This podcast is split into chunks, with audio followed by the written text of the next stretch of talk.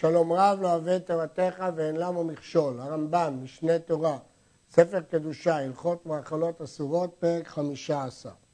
דבר אסור שנתערב בדבר מותר, מין בשאינו מינו בנותן טעם, ומין במינו שאי אפשר לעמוד על טעמו, יבטל ברוב. וכן דיני ביטול, אם אפשר לטעום, כפי שנראה לקמן, דהיינו מין בשאינו מינו, הביטול הוא לפי הטעם. ואם זה מין במינו, שאי אפשר לטעום ולהבחין, אז הביטול מהתורה הוא ביטול מרוב, שהרי אמרה תורה אחרי רבים להטות. מה זה מינו? לדעת השולחן ערוך והרמה, מינו נקבע לפי השם, ואילו לדעת השח, מינו, הכוונה לפי הטעם, שיש לו אותו טעם, ולכן אי אפשר להבחין על פי הטעם. כיצד? מביא הרמב"ם דוגמה.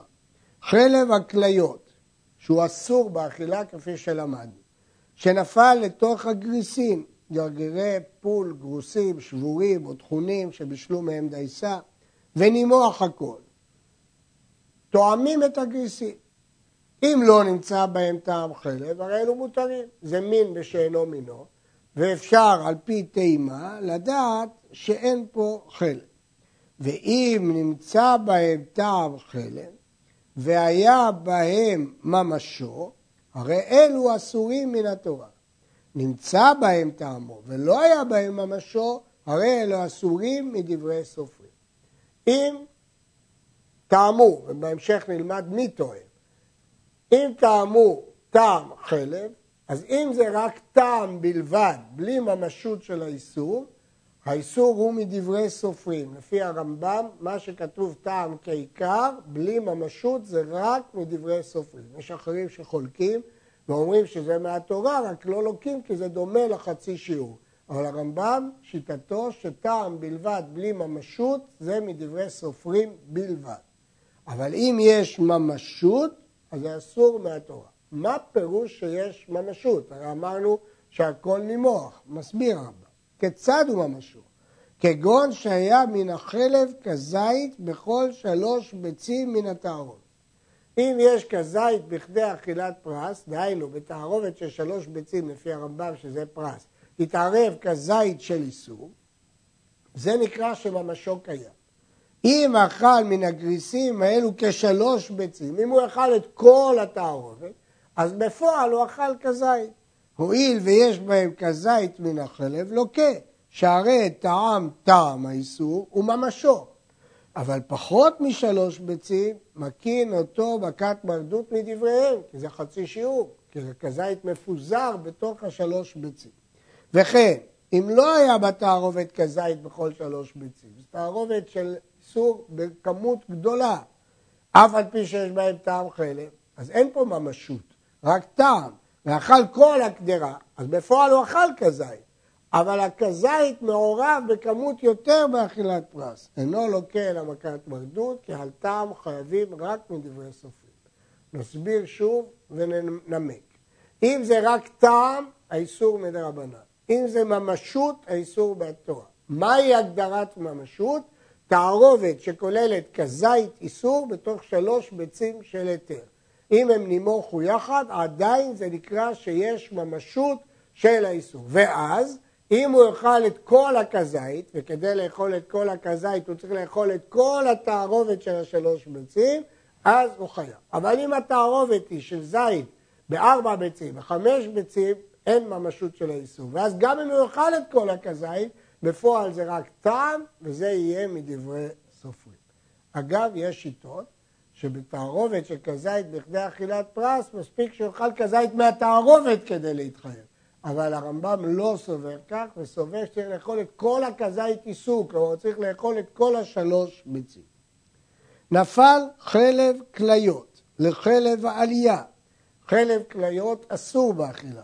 חלב העלייה, זנב הכבש, למדנו שרק קוראים לו חלב, אבל הוא לא חלב אסור, רק דבר משובח. ונימוח הכל, אז זה מין במינו, כי זה אותו טעם של שומן. אם היה חלב העלייה כשניים בחלב הכליות, הרי הכל מותר מן התורה. אמרנו שמין במינו אי אפשר לתרום, כי הכל אותו טעם של שומן, ואז בטל ברוב. מה זה רוב מהתורה? אחד משניים. אם יש אחד של איסור כנגד שניים של היתר, מהתורה זה מותר. נדגיש, מהתורה. אפילו חתיכת נבלה שנתערבה בשתי חתיכות של שחוטה, הכל מותר מהתורה. כי זה יתבטל ברוב.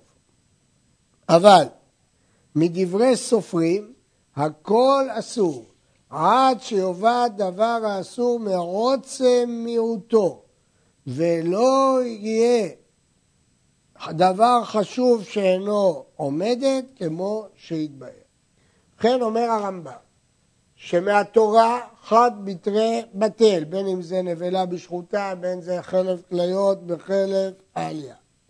אבל מדברי סופרים, אז רק שיהיה בטל בעוצם מיעוטו. בטל מעוצם מיעוטו, אז יהיה דין דה רבנן.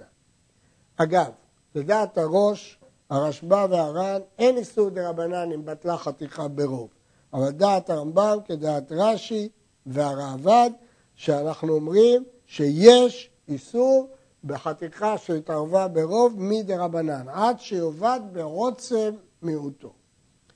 וכמה יתערב דבר האסור ויאבד בעוצם מיעוטו, שאז גם רבנן יתירו, כשיעור שנתנו חכמים. חכמים נתנו שיעור מתי זה יהיה מותר גם מדה רבנן.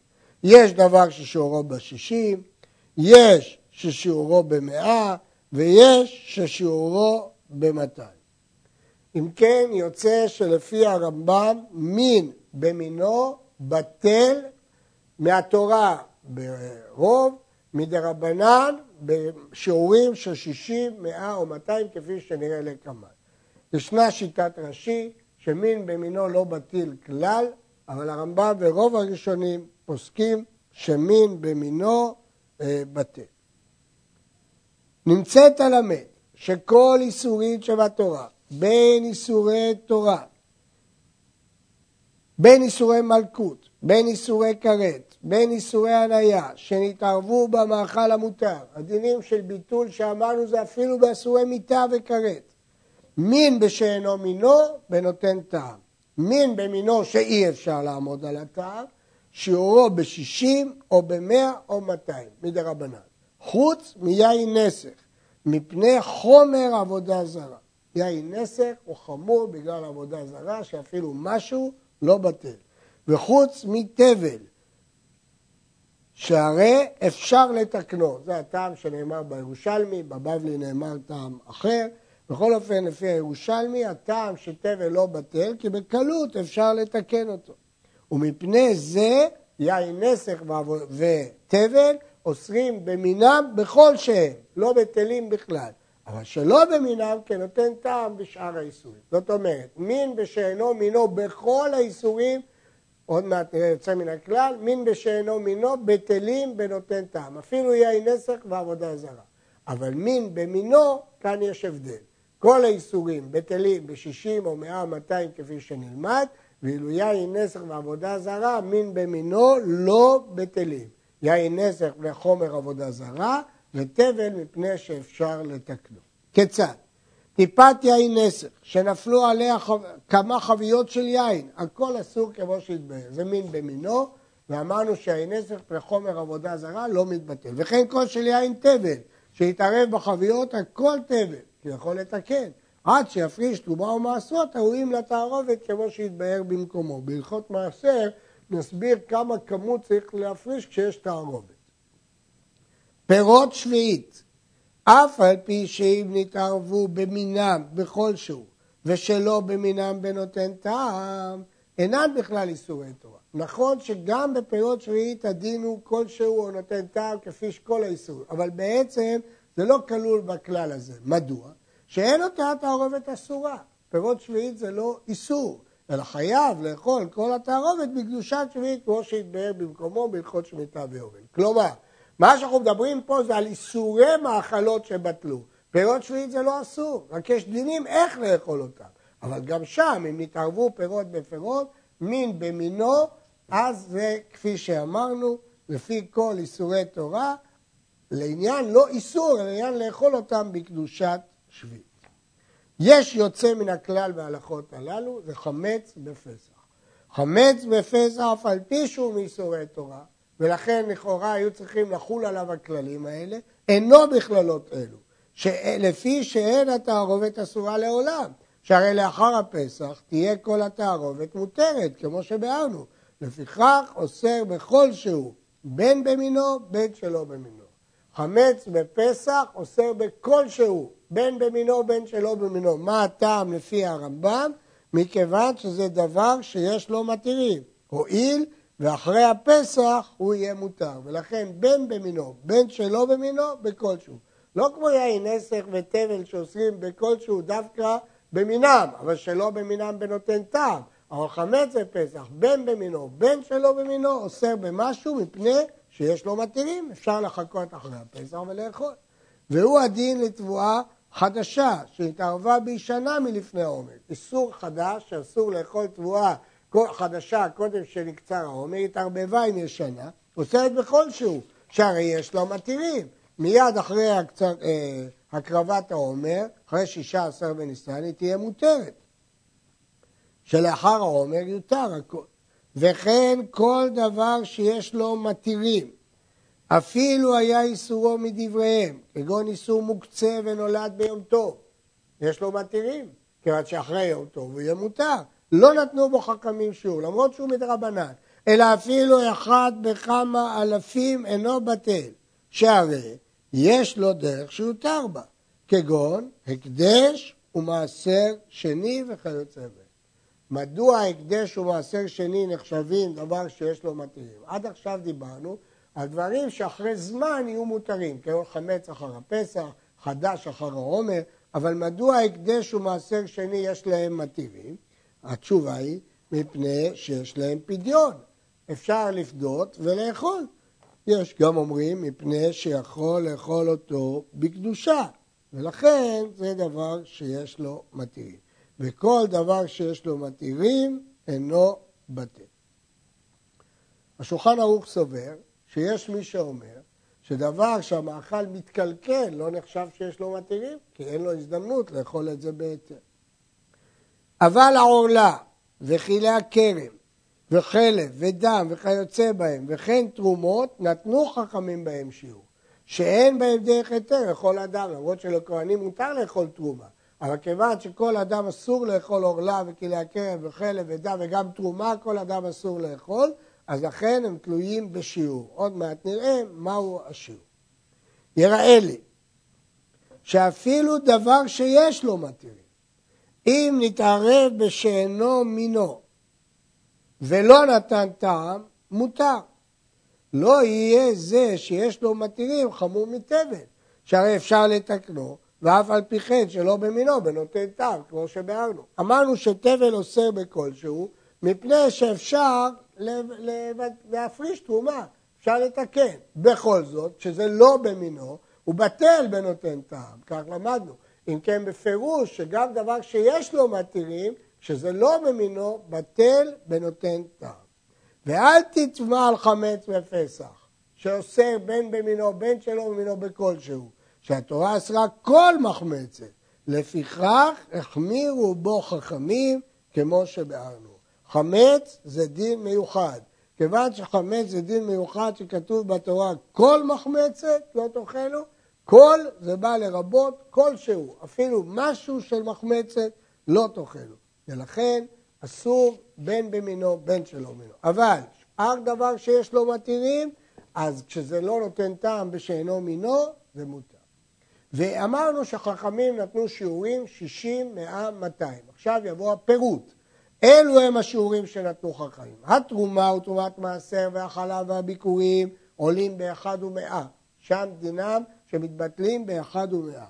וצריך להרים. הוא צריך להפריש כמות מקבילה לכמות שנפלה ולתת אותה לכהנים, שלא יפסידו.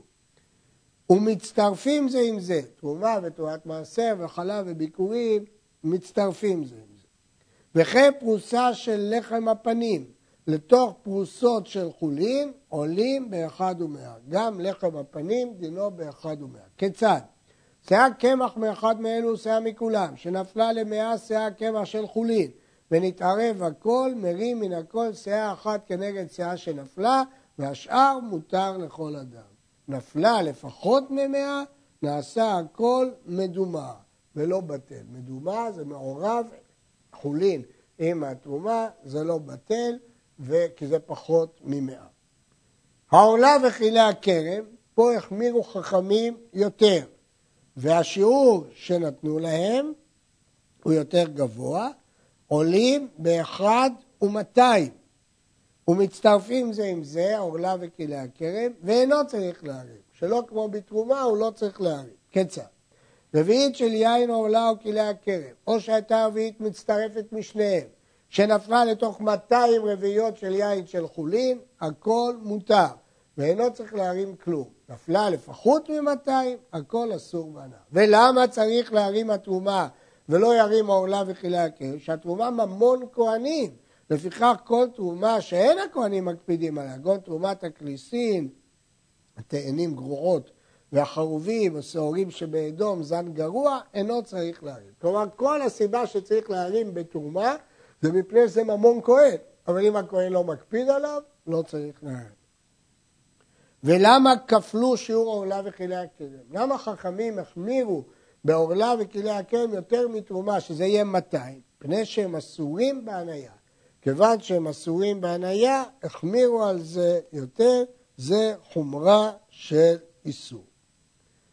הרייבד אה, חולק וסובר שהתערובת לא אסורה בהנאה.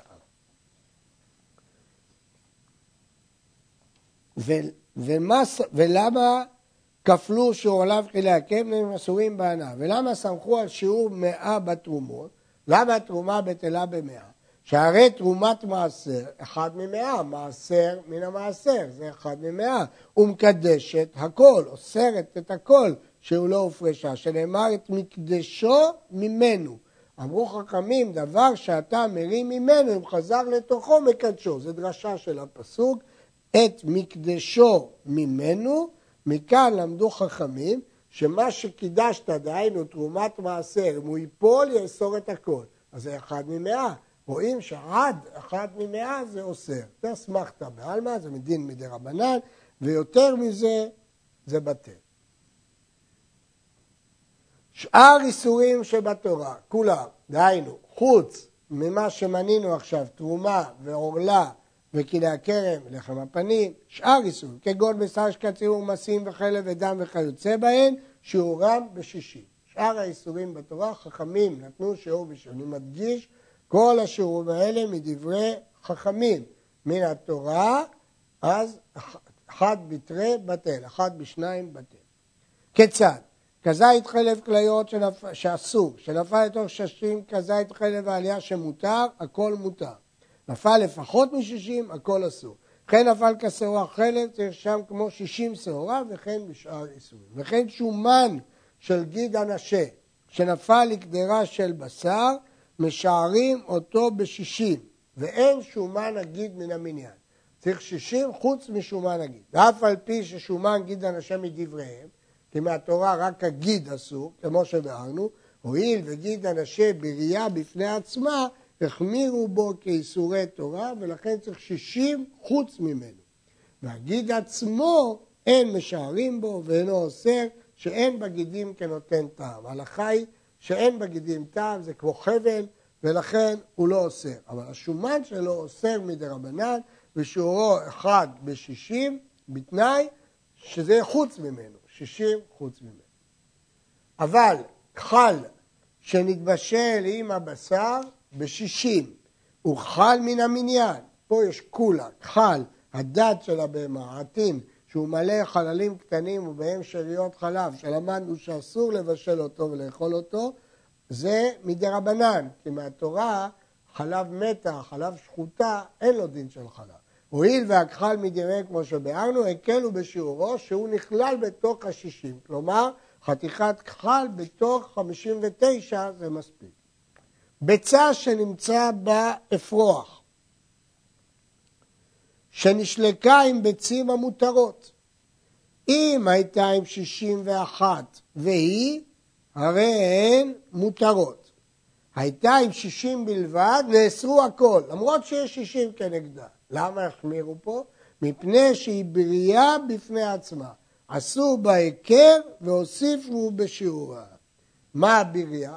יש אומרים האפרוח ויש אומרים הביצה, שהביצה היא השיעור. אם כן, לפי דעת הרמב"ם, בגלל שזה בריאה, נמצא שרוב האיסורים זה שישים. יש כחל שזה כולה, שזה שישים, כולל הוא, כלומר חמישים ותשע. ויש חומרה בביצת אפרוח, שזה בשישים ואחד. אבל ביצת עוף טמא שנשלקה עם ביצי עוף טהור, לא אסרה אותם. ואם טרף אלו עם אלו, או שנתערבה ביצת עוף או ביצת טרפה עם ביצים אחרים, שיעורם בשישים. כל מה שאמרנו שצריך שישים ואחת, זה דווקא בביצה שיש בה אפרוח. אבל סתם ביצת עוף טמא או ביצת טרפה, שיעורם בשישים. הוסיף הרמב"ם שביצת עוף טמא שנשלקה עם ביצי עוף טהור, לא אסרה אותם, שהביצים לא נותנים טעם. הכסף משנה כותב שהירושלמי מחלק בין ביצים כלופות לביצים בקליפתם, והרשב"א חשש לשיטה זו שבביצים כלופות אולי הן נותנות טעם. הרמב"ם לא חילק בין כך ובין כך. ומניין סמכו חכמים על שיעור שישים? אמרנו ששיעור מאה הם סמכו על תרומת מעשר שמקדשת. עורלה וכלי הכרם אסורים בהנאה, אז הכפילו את השיעור. ומניין השיעור שישים? שהרי המורם מאל נזיר, החלק בעיל של נזיר, שהוא מקורבנות הנזיר, שבתום ימי נזירותו חייב להביא עיל ולהקריב אותו קורבן שלמים, והוא מניף את הזרוע, מורם, מניף את הזרוע והוא נאכל רק לכהנים. אז הזרוע הזאת אחד משישי משאר העיל, כך שיערו חכמים. והיא מתבשלת עמו, ואינה אוסרת אותו, שנאמר, ולקח הכהן את הזרוע בשלה מן העיל. הזרוע מתבשלת עם שאר הקורבן, ולא אוסרת איתו. אז כיוון שהיא לא אוסרת אותו, רואים מכאן אסמכתא לאחד בשישי. הלכה כ"ב מין במינו ודבר אחר שנתערבו, כגון קדרה שהיה בה חלב עלייה וגריסים, שזה שני מינים שונים, ונפל לתוכה חלב הכליות. עכשיו, חלב הכליות ביחס לחלב העלייה זה מין במינו, ביחס לגריסים זה מין בשאינו מינו. ונמחה הכל ונעשה גוף אחד, רואים את חלב העלייה ואת הגריסים כאילו הם גוף אחד, ומשערים חלב הכליות בגריסין ובעלייה. אז יש פה כולה שמצרפים את העלייה לגריסין, וזה מין בשאינו מינו, אם היה אחד משישים מותר, שהרי אי אפשר כאן לעמוד על הטהר. אם כן, משערים את חלב הכליות עם העלייה, לא בנותן טעם, ולמרות שיש פה גם גריסין. אבל את חלב הכליות משערים כנגד הגריסין והעלייה כאחד. בגמרא הביטוי הוא, סלק את מינו כאילו אינו, ושאינו מינו רבה עליו ומבטלו. אבל את הרמב"ם הסברנו.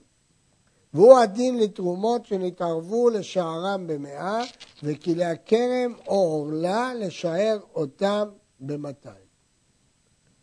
כשמשערים בכל האיסורים, בין בשישים, בין במאה, בין במאתיים, משערים במרק ובטבלין ובכל שיש בגדרה, ובמה שבלעה גדרה, מאחר שנפל האיסור לפי אומדן הדעת, שהרי אי אפשר לעמוד על מה שבלעה בצמצום. אנחנו לא יכולים לדעת כמה איסור נבלע, אז לכן משערים בכל, גם במרק, גם בטבלין, כל מה שיש בגדרה ומה שבלעה הגדרה, אנחנו מעריכים לפי עומד הדעת שכמה בלע, כי אי אפשר בצמצום. אסור לבטל איסורים של תורה לכתחילה, ואם ביטל, הרי זה מותר. לכתחילה לקחת איסור ולערב אותו ב-60 או ב-100 או 200 כדי שיתבטל, אסור. אבל אם הוא עשה את זה, הרי זה מותר, כי סוף סוף זה יתבטל. אף על פי כן, למרות שבסופו של דבר זה מותר, כנסו אותו חכמים. אם הוא ביטל איסור לכתחילה, כנסו אותו חכמים ואסרו הכל. ויראה לי, כותב הרמב"ם, כיוון שהוא קנס, אין אוסרים תערובת זו, אלא על זה העובר שביטל האיסור. אבל לאחרים הכל מותר. בעצם אחרי שזה בטל, אז הכל מותר. אבל בגלל קנס, כיוון שהוא ביטל את האיסור לכתחילה, אז אנחנו אוסרים אותו רק, אוסרים אותו, כונסים אותו, אבל רק על העובר שביטל את האיסור, כדי להרתיע אותו. אבל לאחרים מותר. יש שרצו לטעון שגם לבני ביתו זה אסור, אבל בכל אופן, אה, כשהמטרה שלו הייתה לבטל את האיסור, אז מרתיעים אותו וכונסים אותו והכל אסור. כיצד? הרי שנפלה שאה של עורלה לתוך מאה שאה, שהרי נאסר הכל, כי עורלה בטלה במאתיים. לא יביא מאה שאה אחרת ויצרף, כדי שתעלה באחת ממאתיים ויבטל לכתחילה את האיסור. ואם עבר ועשה כן, הכל מותר. מותר, אבל קונסים אותו, את מי שעשה את האיסור, אבל למישהו אחר זה מותר. אבל באיסורים של דבריהם, באיסורי דה רבנן, מבטלים האיסור לכתחילה. מדין דה רבנן מותר לבשר איסור אפילו לכתחילה. כיצד?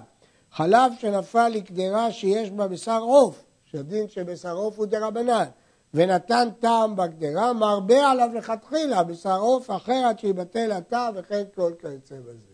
ומין בשאינו מינו זה בטעם, אבל הוא יכול להוסיף אה, עד שיתבטל הטעם, או אם זה במינו, בשישים, עד שיתבטל הטעם. למה? כי האיסור הוא רק מדרבנן. הרדווז כותב, יש מחמירים שלא לבטל לכתחילה אפילו איסורים מדרבנן, ויש לחוש בדבריהם, בדסורים דרבנן, שיש להם עיקר מן התורה. אבל הרמב"ם לא חילק, והרמב"ם סובר שמותר לכתחילה להרבות אפילו בשר עוף אחר, כדי להתיר את הבשר עוף בחלב שנאסר. כבר ביארנו שאם נתן דבר האסור טעמו בדבר המותר, נאסר הכל. אמרנו שטעם כעיקר ואוסר את הכל. במה דברים אמורים? בשהשביחו. אבל אם פגם זה האיסור למותר והפסיד מטעמו, אם הוא פגם אותו, הוא לא השביח אותו, אלא הוא פגם אותו, הרי אם פגם זה אסור למותר, הרי זה מותר, כי זה פגום. והוא שיהיה פוגם מתחילה ועד סוף. אבל אם פגם בתחילה וסופו להשביח, או השביח בתחילה ופי סופו לפגום, הרי זה אסור. אבל אם האיסור פגם את ההיתר מתחילה ועד סוף, הרי שזה נקרא טעם פגום וזה אסור. גם הרשב"א סבר כרמב"ם שאם בתחילה השביח או בסוף השביח זה אסור. משמע לכאורה מדברי הרמב"ם שמדובר שהאיסור הוא פוגם. מה יהיה הדין אם לא האיסור הוא הפוגם, אלא ההיתר הוא הפוגם את האיסור? הטור כתב שאפילו אם אין כוח באיסור לבדו לפגום, אלא על ידי דבר אחר, גם כן מותר. אבל מלשון הרמב"ם לכאורה משמע שהאיסור הוא שפוגם. בשולחן ערוך יורה דעה כתב שלא צריך פגם כל כך גדול עד שיהיה קץ לאוכלו, אלא אפילו אם הוא פגום קצת, כבר זה עושה. ומי יתרום את התערובת? אמרנו שישנם דברים שבנותן טעם, מין בשאינו מינו, אבל מי יתרם את זה? הרי זה אסור. אם היה מעורב תרומות עם החולין, תואם אותם הכהן. לכהן מותר לאכול תרומה. אם היה טעם התרומה ניכר, הכל מדומה ואסור לישראל. ולכל תרומות יתבהר דין המדומה. מדומה זה תרומה מעורבת עם חולין. ואם היה בשר וחלב או יהיה נסר ואין עורלה וכלי הכרם שנפלו לדבש או בשר שקצים ומומסים שבשלו עם הירק וכיוצא בהם, זה מין בשאינו מינו, אבל אסור לאף אחד לתרום. תואם אותם הגוי. יטעם גוי, וסומכים על פיו. אם אמר אין בו טעם, או שאמר יש בו טעם מטעם רע הוא, והרי פגמו הכל מותר, והוא שלא יהיה סופו להשביח, כמו שאמרנו. אנחנו סומכים על הגוי שטועם. לכאורה הרמב"ם לא הצריך כפלה, כלומר הוא לא הצריך גוי מקצועי, הוא אמר שסומכים על גוי, הוא לא כתב אם זה כפלה, טבח, מומחה שמפחד לאבד את נאמנותו, או טבח מומחה שיודע, או מסיח לפי תומו. הרמב"ם לא כתב את כל זה, אלא שכתב שכל גוי נאמן. אה, הרדווז העיר, ואני לא ראיתי בזמני זה לסמוך על כפל הגוי, אפילו מסיח לפי תומו, אשר פיהם דיבר שב ומינם ממין שקר, ואין כל הזמנים שווים בטעם. אבל לשון הרמב"ם, כמו סתם הגמרא, שגוי נאמן. עכבר שנפל לשכר או לחומץ, משערים אותו בשישים. שאנו חוששים שמא טעמו בשכר ובחומץ משביע. אנחנו לא אומרים שכיוון שזה עכבר בוודאי הוא המאיס את האוכל ופגם אותו. לא, בשכר וחומץ לא. אבל אם נפל ליין או לשמן או דבש, מותר. ואפילו נתן טעם. אין צורך שגוי יטעם, כי ברור שטעמו פגום, פני שטעמו פוגם. שכל אלה, יין, שמן, דבש, צריכים להיות מבוסמים, בעלי ניחוח, וזה מסיחן ומפסיד טעמה. גדי, שצלה אותו בחלבו, הוא לא הוציא את החלב האסור, והוא צלה את הגדי עם החלב. אסור לאכול אפילו מקצה אוזנו, לא נגיד שהחלב לא הגיע לשם, שהחלב נבלע באיבריו, נמס מהצלייה ומחלחל בכל הבשר, והוא משביחו ונותן בו טעם. לפיכך, אם היה כחוש ולא היה בו חלב כליות ולא חלב כלב אלא מעט כאחד משישים, קולב ואוכל עד שמגיע לחלב. אם ידוע שיש פחות משישים, אז זה מתבטל, ולכן הוא יכול לאכול, כי זה אחד משישים בטל הטעם. אבל את החלב עצמו ודאי שאסור לו לאכול, וכשהוא יגיע אליו צריך להשליך אותו, הוא לא יכול לאכול את החלב. תוספות אומרו שצריך גם ליטול מקום שליד החלב. כן, הרמב"ם לא הזכיר את זה, אלא הזכיר את החלב עצמו. וכן ירך שצלעה בגיד הנשה שבה, כולב ואוכל עד שהוא מגיע לגיד ומשליכו. מכיוון שגיד לא נותן טעם, ואם נשאל, והרי שומן הגיד נותן טעם, צריכים לומר שהשומן הוא, אה, של הגיד הוא פחות משישים, בטל בשישים. ויש אומרים שהחלב הוא מפעפע, ובשומן הגיד אולי הוא לא מפעפע. וכן בהמה שצלעה שלמה ולא הסיר ממנה לא חוטים ולא קרומות האסורות, קולף ואוכל. למדנו כבר על כל מיני חוטים וקרומים בפירוט שהם אוסרים. וכיוון שהגיע לדבר האסור, חותכו ומשליכו. ולמה לא נגיד שזה נתן טעם? שאין בגידין ונותן טעם כדי לשער בהם. החלב מפעפע, נותן טעם. הדברים האלה לא נותנים טעם. אין צולים בשר שחוטה עם בשר נבלה או בהמה טמאה בתנור אחד, אף על פי שאין נוגעים זה בזה. מדוע? מפני הריח שנבלע מבשר האסור לבשר המותר. ואם צלען, בדיעבד, הרי זה מותר. ואפילו הייתה אסורה שמנה הרבה, והמותרת רזה, שהריח אינו אוסר, ואינו אוסר על עצמו של האיסור. להלכה, הרמב"ם פוסק, שריח, זאת מחלוקת בגמרא, בין רב ולוי, הרמב"ם פוסק שאין הריח אוסר. יש ראשונים חולקים וסוברים שריח אוסר, הרמב"ם פוסק שלא אוסר. יש שרוצים לחלק בין תנור קטן לתנור גדול, הרמב"ם לא הזכיר את זה, אלא סבר בסתם שריח לא אוסר. בשר נבלה, מליח, שנבלל עמו בשר שחוטה, כן, הבשר נבלה נמלח הרבה כדי לשמר אותו, מליח שאינו נאכל מחמת מלחו, אז הוא כמו רותח. נבלל עמו בשר שחוטה, הרי זה נאסר מפני שתמצית הנבלה נבלעת בגוף בשר השחוטה. כיוון שזה בשר מליח, אז הוא נבלע.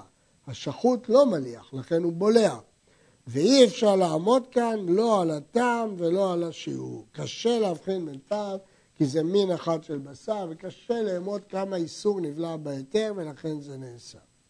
וכן בשר דג טמא מליח, שנבלע לימו דג טפל טהור, שלא מלוח, נאסר מפני צירו, כי הדג הטמא פולט ציר, והוא נבלע בדג הטהור. אבל אם היה מליח טהור, והטפל דג טמא, לא נאסר המליח. שהטפל בולע מהמליח, אבל המליח לא בולע מהטפל.